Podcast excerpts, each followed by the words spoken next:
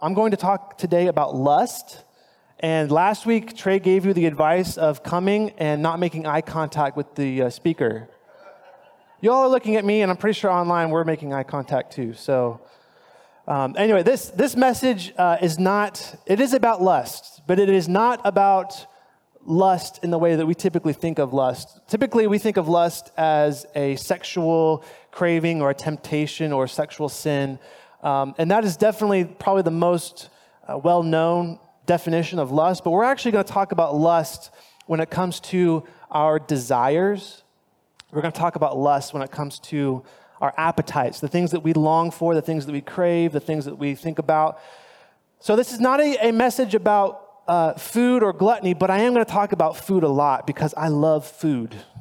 Now, um, who are my foodies in the room? And if, if, my loose definition of a foodie is someone who you love to talk about food, you love to think about food, you love to plan your special events and vacations around the meals that you're going to eat. Um, I mean, so like whenever we do a, family vacation, it's always like, okay, on Tuesday we can get Olive Garden, and then on Wednesday we'll take it easy and just get Chick Fil A, and then on Thursday, you know, maybe we'll do something special like a cheese or something like that. So, anyway, um, but as we talk about desires and appetites, I, I we're going to talk a little bit about addiction today uh, and just the downward spiral. But I wanted to start by, by listing out the 18 most addictive foods. You ready for this? And if you're a foodie, I'm sorry. This is going to be a struggle. It's, it's going to be a struggle for me. All right, the most addictive food. I, I, won't do this with all of them, but just can you guess what the most addictive food is? It's specific. It's not like sugar or, or bread. Like it's a specific type of food. Can anybody guess what the most addictive food is on this list? I heard chocolate. Anybody else? French fries, hamburgers. Okay, chocolate was number two. The number one most addictive uh, food on this list. This is a study done by the University of Michigan. Was pizza.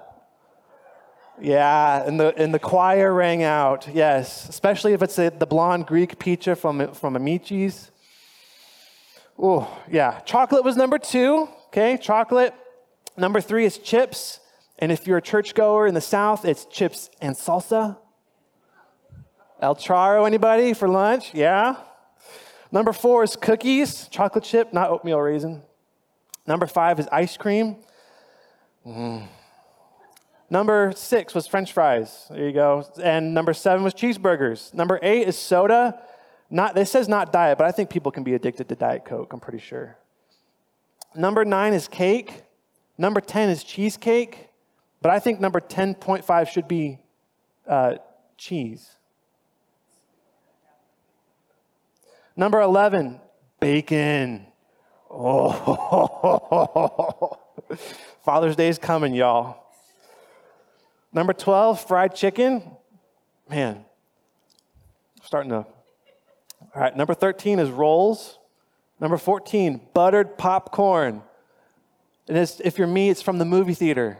You're just walking by, just the smell. Just the smell, that's all I need. Number 15 is breakfast cereal, cinnamon toast crunch, Lucky Charms. There you go, Lucky Charms. Number 16 is gummy candy. And if it's me, like it's that sour, tangy stuff, like transparent, transparent moment. When I see that stuff on the shelf, sometimes like I can start like like salivating, like back here, those glands. I know it's embarrassing, it's gross, I'm sorry. Number 17, steak. Good old ribeye.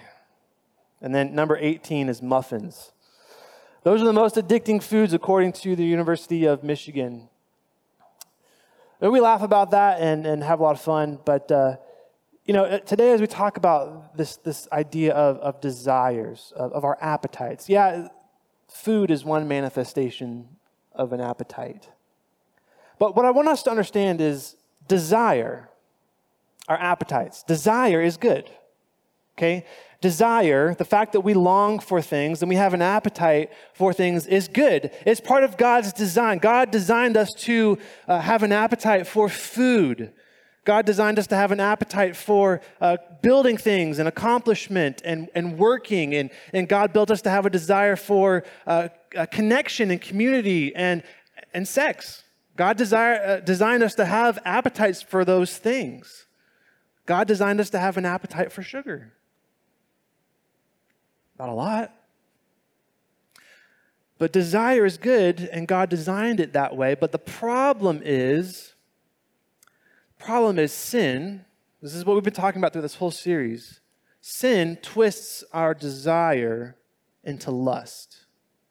Sin twists our desire into lust. We've been talking about this throughout the whole series about how we take something that is good and holy and designed by God, but you, you mix it with sin and it turns into something that is, is not good, that is unholy, unwholesome. Sin twists our desire into lust. And, we know this, okay? We, we live in, in a nation where everything that we see is built towards satisfying our appetites. I mean, I, I heard a rumor, and I think it's true, that the movie theaters pump the smell of popcorn into the, uh, the lobby or whatever. And if they do, I don't mind because it's just like, yes. But Trey, last week he talked about this. The, the, ethos in which we live is like a fish living in water. Appetites, satisfying our cravings is just, it's the air, it's the air that we breathe. Not like what we sang earlier. We live in a, in a, in a nation that really is a gratification nation. And so I want to kind of explain a little bit, just kind of scientifically, what is going on when we indulge these appetites, okay? There are four feel good, happy chemicals that our, our brain releases into our body when we uh, indulge in an appetite, okay? There's uh, endorphins, there's uh, dopamine, there's serotonin, and then there's oxytocin, okay? Uh, all the different those different feel good chemicals come into play at different times depending on the type of uh, craving that we have or the type of activity we're engaging in. And those are all good chemicals.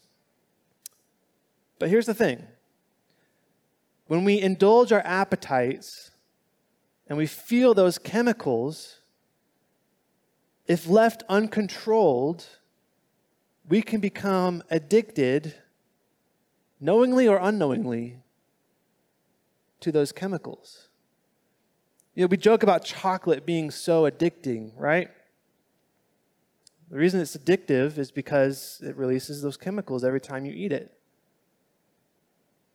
So let, us let's take bread for example. Okay, my wife is a baker, and she bakes these sourdough loaves that when they come out of the oven, like the, the smell just kind of wafts everywhere. Okay, and so um, normally when I eat a, a, loaf of bread or something, like, you know how you take the, the heel or whatever it is out of the bag, you kind of throw it to the side so you can get to the actual like slices of the bread? When she slices that part off, that is like the part. Like that right out of the oven with some of that, uh, you know, that butter, the olive oil and sea salt butter. It's like, oh yeah. Like that's the best part. So, bread is good. I mean, we, have been singing about daily bread. Like, how, there's a reason that bread shows up so much in the scriptures because bread is good and God designed us to have an appetite for bread. But what happens, okay? What happens when we eat bread? One, we feel those pleasure chemicals, whether it's dopamine or, or uh, endorphins or whatever it is, we feel those pleasure chemicals, and our brain rewards us for consuming bread with butter on it. But if I keep indulging that appetite, what happens? If I eat way too much bread, not only am I going to look like I'm married to a baker, these love handles are coming in nicely.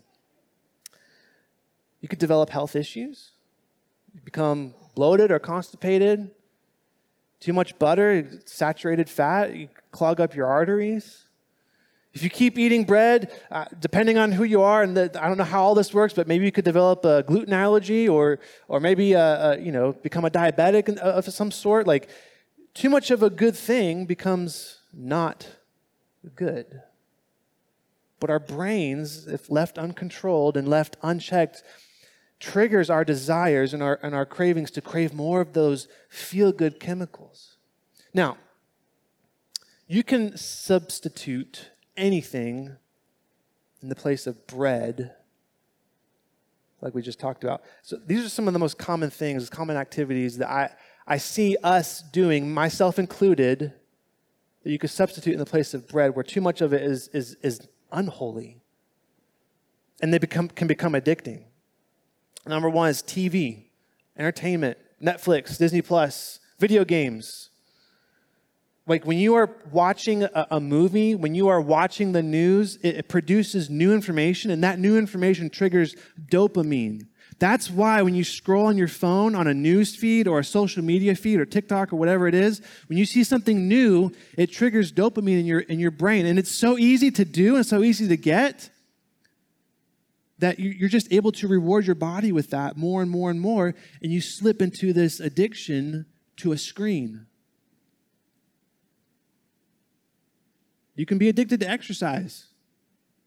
Exercise is good, but if you do it too much, you start thinking about it too much, you start wanting to do it too much. I mean, you experience those endorphins, but if you do it too much, is it really doing you that much good? If it's taking your time away from the things that are really important. Sugar, sex, shopping. Shopping is closely related to hunting, and God designed us to where you go out for the hunt and you, you get the kill. It, it releases accomplishment chemicals like dopamine and, and oxytocin and all these different things. That's the same thing that's happening when you go shopping. You, you look for it, you find it, you buy it, you bring it home.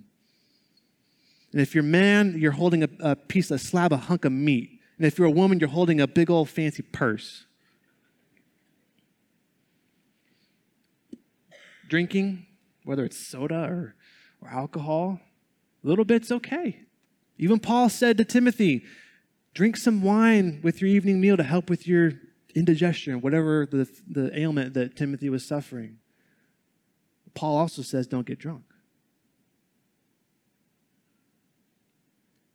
Lust happens when we take these appetites that are designed by God in a good way and they take over.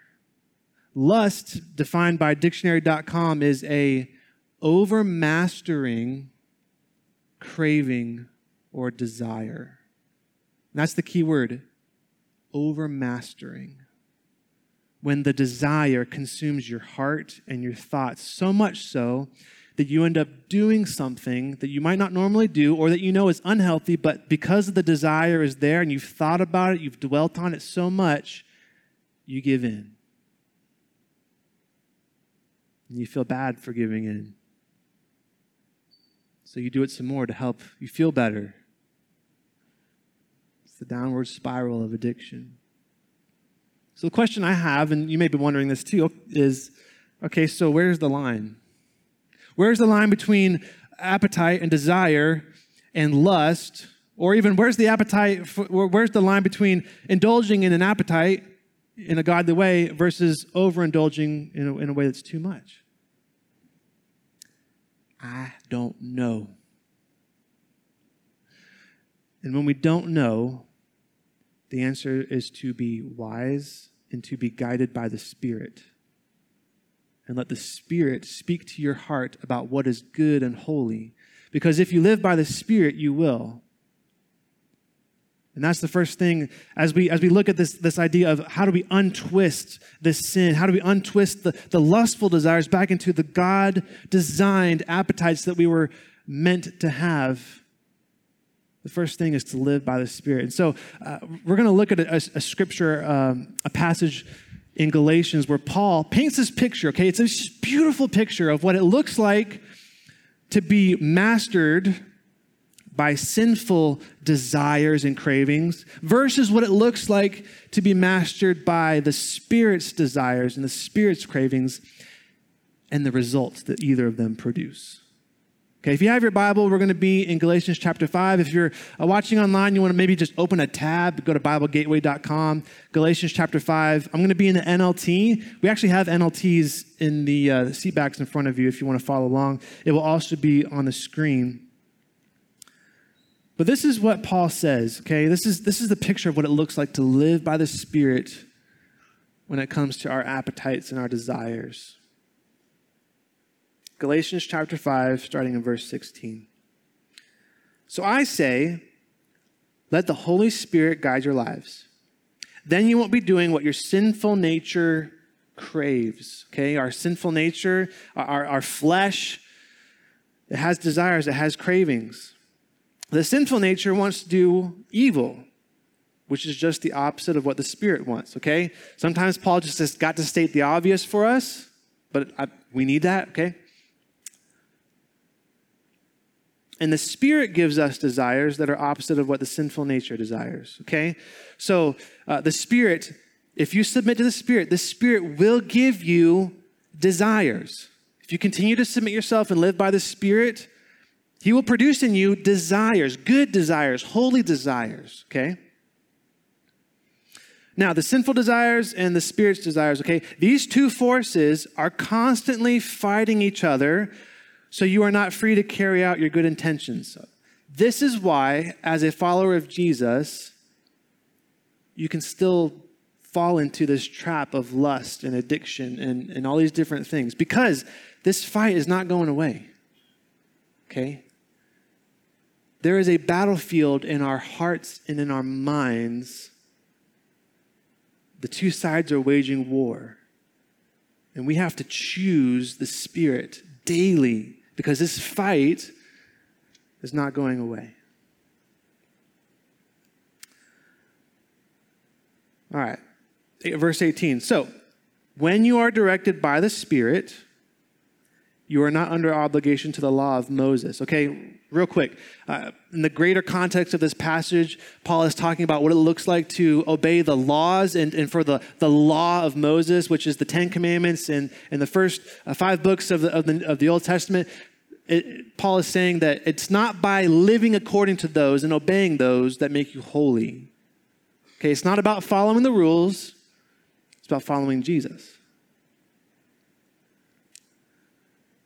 Verse 19. Because it's about following the Spirit. Verse 19. When you follow the desires of your sinful nature, the results are very clear, okay? When we overindulge these appetites, when we've lusted and we've, we've thought about them and, and desired them and harbored them in our heart, here's what happens. Here's the result, the ultimate end result of those desires. The results are very clear sexual immorality, impurity, lustful pleasures, idolatry, sorcery, hostility, quarreling jealousy, outbursts of anger, selfish ambition, dissension, division, envy, drunkenness, wild parties, and other sins like these. Let me tell you again, as I have before, that anyone living that sort of life will not inherit the kingdom of God. Where do you think impurity, sexual immorality, selfish ambition, dissension, drunkenness, wild party. Where do you think all of those start? It doesn't start when you're at the party. It starts in here. It starts up here when you're thinking about it, when you're longing for it, when you're craving it, when you're desiring it. Now, here's the contrast, okay?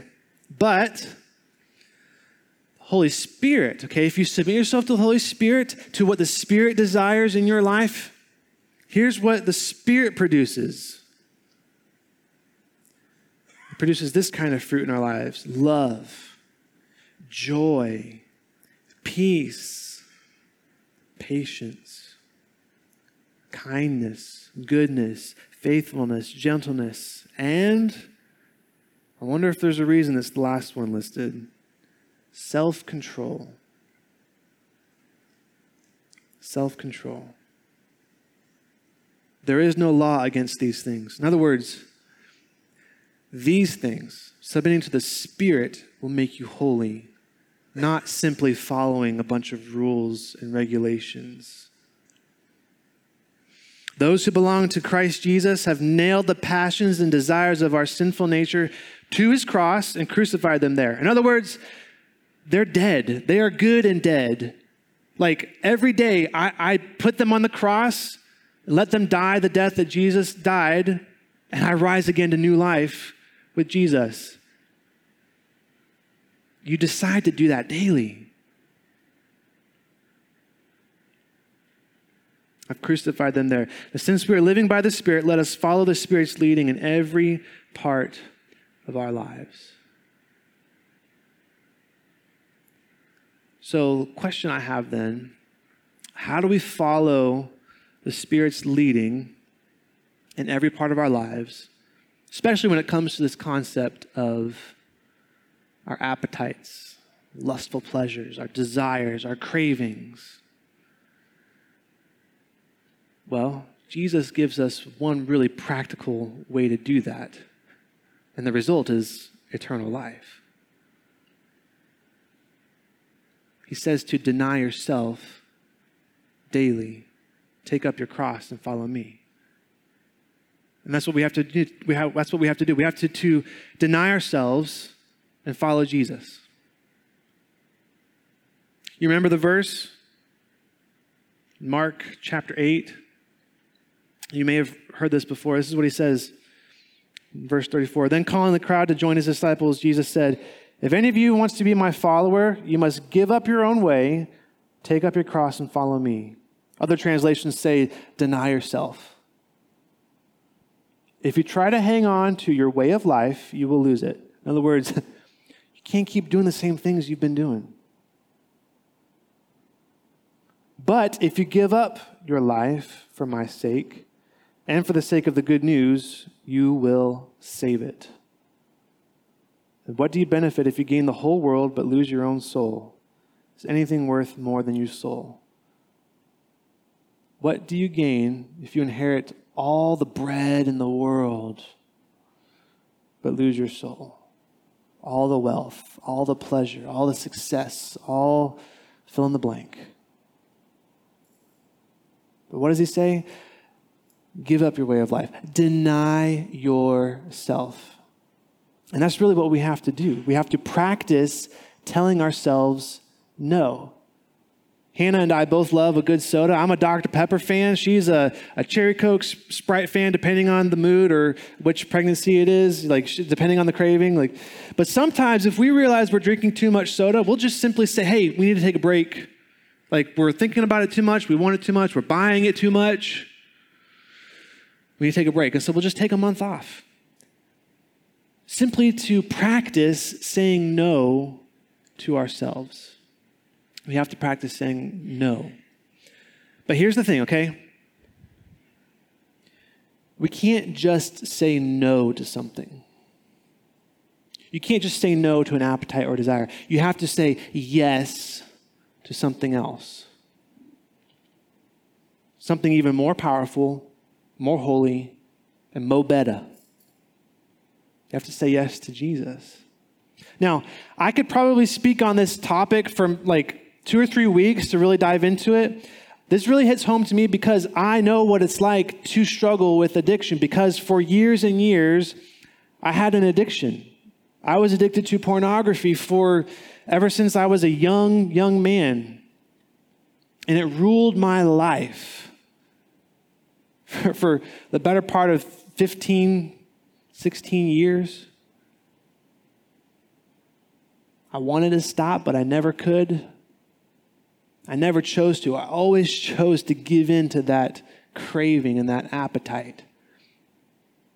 But then in 2015, the Lord finally caught hold of me, brought my sin out into the light, brought, brought me into the light, and through the help of the Holy Spirit, through the help of my wife, through the help of a counselor, through the help of a, a few close friends, I finally was able to walk away from that addiction. And now I live free. I know how to say no. And I say no in here, in here, before it ever gets to taking action. And if I ever turn around and, and tell people what is the key to uh, stepping away from, from that addiction, one, you have to do it with the Holy Spirit. Live by the Spirit. Submit yourself to the Spirit. Fill yourself up with the Spirit. But then I always, I also tell them, you have to remove that appetite and that addiction with something stronger. And that's what I did. You have to remove and replace. And so, what did I replace that appetite with? Well, I replaced it with the truth of Scripture, with Jesus, who longs for us to have a good, full, rich, satisfying life in Him. Listen, when I gave up that addiction, because when you're addicted to something, it just like all of your brain power and your heart go to fulfilling that appetite. But once I walked away and, and put something else in that place, when I put Jesus in that place, it was like new chambers in my heart and my mind were opening up. And I was doing things that I had never done before. Like I started woodworking. Like I, I made Hannah for our anniversary that year, I made her like a, an L shaped double decker plant stand to hide our air conditioning unit out on the back porch. I'd never built anything like that before. I rediscovered my love for reading novels, the rich, good stories of C.S. Lewis and Tolkien and Andrew Peterson. I discovered a new gift for systems and processes in my work. And uh, God introduced me to the love of communication and marketing, which is why I now am able to have the position that I have now. When I removed that and replaced it with Jesus, He shaped my heart's desire. And that's what we have to do. We have to remove those appetites, the sinful versions, the overindulgences, and desire Jesus. We have to desire Jesus because he satisfies. I just want to walk through a couple scriptures. Okay, a couple scriptures. Let's, let's, put the first one up there in, in Matthew. God blesses those who hunger and thirst for justice, for they will be satisfied. Go to the next one. Take delight in the Lord, and he will give you your heart's desires. This is not fluff. These are not just feel good statements.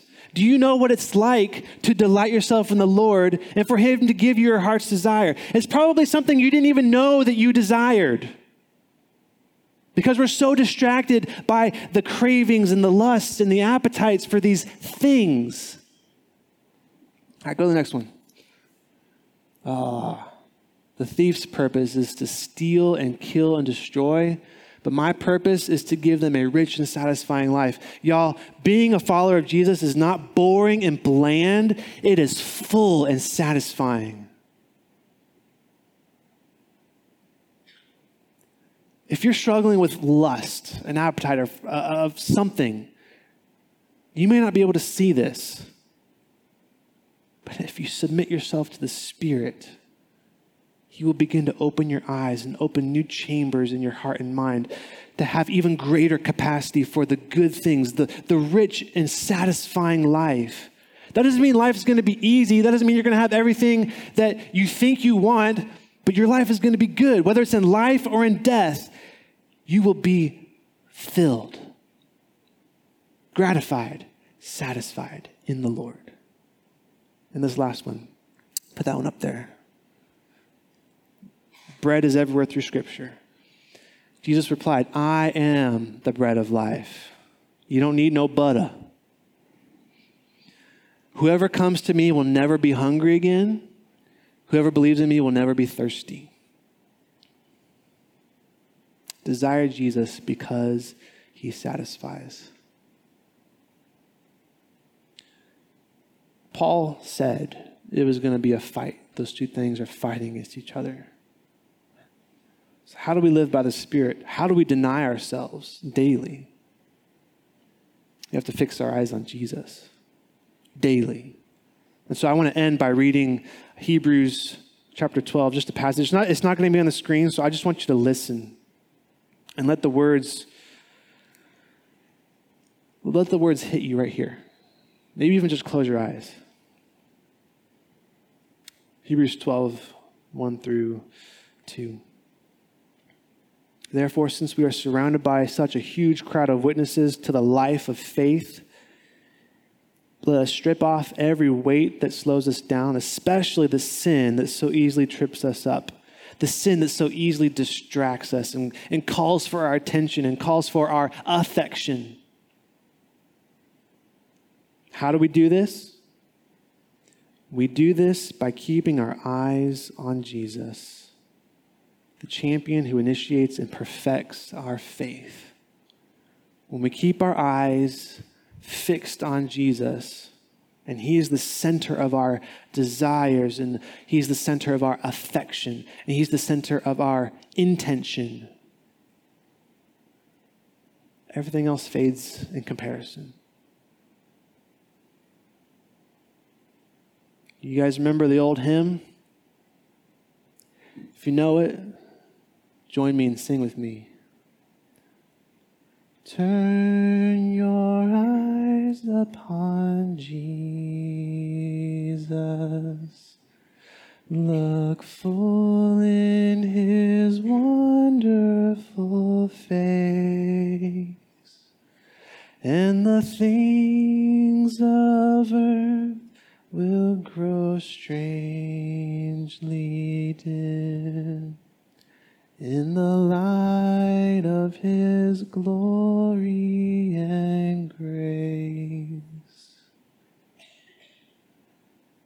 Those words were not written for no reason. Desire Jesus because he satisfies. Let's pray together. Lord, we submit ourselves to you. we humble ourselves before you. Lord, this world is good. You designed it.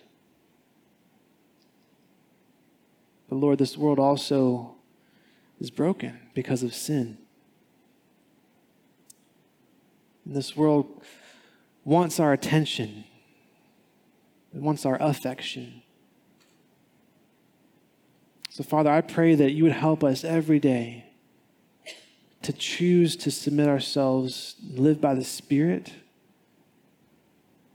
to gratify what the Spirit desires. Lord, help us to deny ourselves and follow Jesus, giving up our way of life so that we may save it, so that He can save our life.